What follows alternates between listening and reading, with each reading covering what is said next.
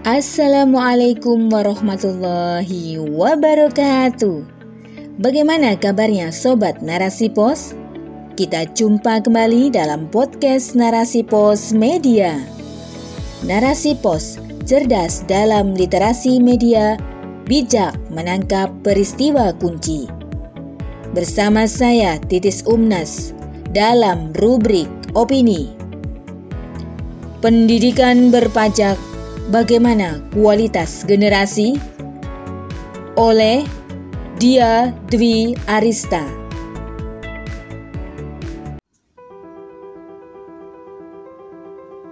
Pendidikan adalah hal yang krusial bagi semua negara. Negara mempunyai tanggung jawab penuh atas pendidikan bagi seluruh warganya. Namun, Kenyataannya, pemerintah Indonesia malah menggodok rancangan undang-undang untuk memajaki jasa pendidikan sebesar 7%. Jika RUU ini diteken, maka jasa pendidikan bukan lagi penghuni lingkup non-jasa kena pajak atau CKP. Kebijakan baru ini tengah digodok oleh Kementerian Keuangan dengan Panitia Kerja RUU KUP Komisi 11 DPR Republik Indonesia Agenda tersebut tertera dalam RUU tentang perubahan kelima atas Undang-Undang Nomor 6 Tahun 1983 tentang ketentuan umum dan tata cara perpajakan. Nasional.kontan.com 9 September 2021. Belet ini rencananya akan dikenakan pada sekolah non-sisdiknas atau sekolah swasta dan sekolah internasional. Jika sekolah swasta yang notabene adalah pembantu sekolah negeri dipajaki, lalu bagaimana nasib pendidikan negeri ini selanjutnya? Padahal kita tahu jumlah sekolah negeri jauh lebih sedikit dari jumlah sekolah swasta. Fakta pendidikan di Indonesia Indonesia adalah negara kepulauan yang kaya akan sumber daya. Hal ini berbanding terbalik dengan pendidikan di dalamnya.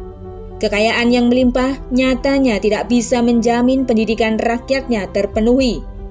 Menurut data dari Kemendikbud, terdapat 157 ribu siswa putus sekolah pada tahun ajaran 2019-2020. Banyaknya kurikulum yang diuji cobakan kepada siswa dari tahun 1947 hingga 2017 juga turut memperburuk kualitas pendidikan. Dalam rentang 70 tahun, tercatat kurikulum pendidikan di Indonesia sudah berganti hingga 9 kali. Pergantian Menteri Pendidikan seolah pertanda bergantinya kurikulum. Kurikulum yang disahkan menteri sebelumnya selalu dianggap tidak efektif. Korbannya tentu adalah para siswa dan tenaga pengajar yang dipaksa mengikuti setiap perubahan-perubahan tiap periodenya maka wajar jika Education Index yang dikeluarkan oleh Human Development Reports menempatkan Indonesia di posisi ke-6 dalam wilayah ASEAN dengan nilai 0,622 tirto.id 2 Mei 2021. Secara internasional pun Indonesia berada pada tingkat 72 dan 77 negara. Data ini dikeluarkan pada Desember 2019 oleh Program for International Student Assessment (PISA). Penilaian dilakukan dilihat dari tiga poin utama, yakni matematika, sains, dan literasi. Malaysia berhasil menduduki peringkat ke-56, sedangkan Singapura melesat di tempat teratas pada posisi kedua. dw.com 24 Januari 2020 dana besar kualitas kurang. Dilansir dari kemdikbud.go.id, pemerintah menggelontorkan dana cukup besar untuk pendidikan di tahun 2021. Komisi 10 DPR RI bersama Kemendikbud menetapkan 20% anggaran APBN atau 550 triliun rupiah untuk dana pendidikan dari anggaran tersebut dibagi untuk Kemendikbud sebesar 81,5 triliun atau 14,8 persen. Anggaran 81,5 triliun tersebut dialokasikan untuk pendanaan wajib sebesar 31,13 triliun. Pendanaan wajib ini meliputi Kartu Indonesia Pintar Kuliah dan afirmasi pendidikan tinggi adik yang menargetkan 1.102 juta mahasiswa. Tunjangan guru non-PNS menargetkan 363 ribu guru, program Indonesia Pintar bagi 17,9 juta siswa, BOPTN, Bantuan Operasional Perguruan Tinggi Negeri, dan BPPTNPH, Bantuan Pendanaan PTN Badan Hukum 75 PTN.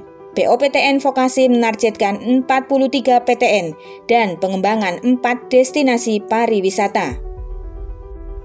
Terlepas dari besarnya dana pendidikan di Indonesia, pendidikan negeri ini tetap terpuruk seolah dana yang dikucurkan tak terserap untuk memperbaiki kualitas pendidikan.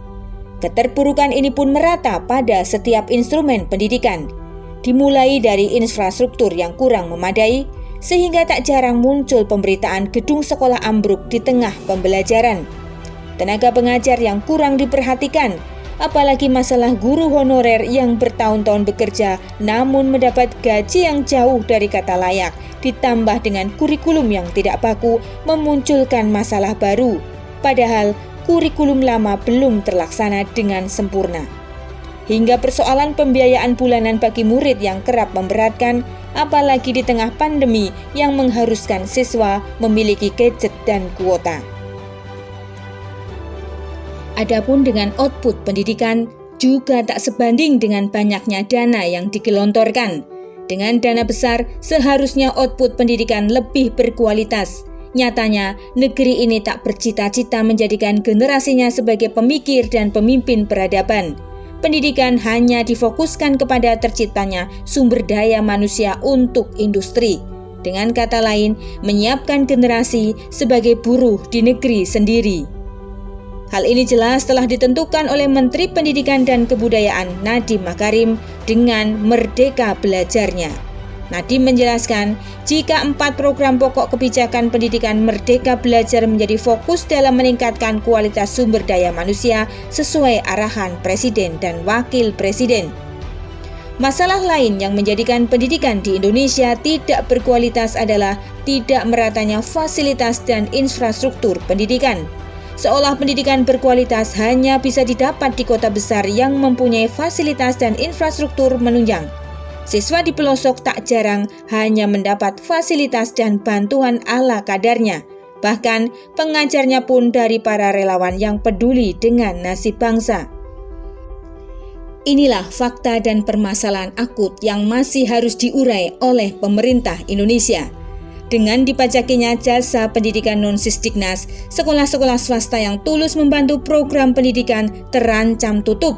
Entah karena dana operasional sekolah yang disunat maupun putusnya anak-anak bersekolah karena terkendala biaya yang semakin mahal.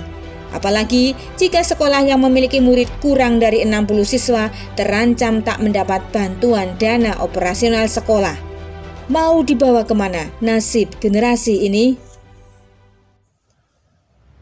SDM berkualitas hanya ada dalam Islam. Islam dengan khilafahnya mempunyai tujuan untuk melayani rakyat.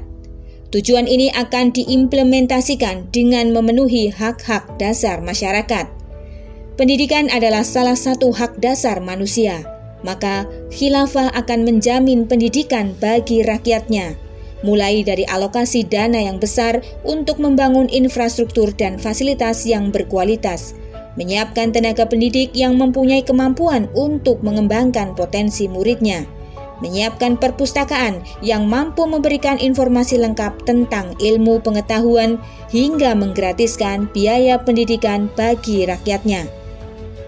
Sektor pendidikan juga menjadi tempat yang pas untuk membangun kepribadian Islami dengan menancapkan akidah dan keimanan kepada para siswanya, sehingga generasi Islam menjadi generasi terdepan dalam membangun peradaban dan menyebarluaskannya ke penjuru dunia. Dana besar yang dikeluarkan oleh khilafah adalah dana yang murni berasal dari pengolahan sumber daya alam negara, khoroj dan fa'i, bukan dari pajak ataupun utang ribawi.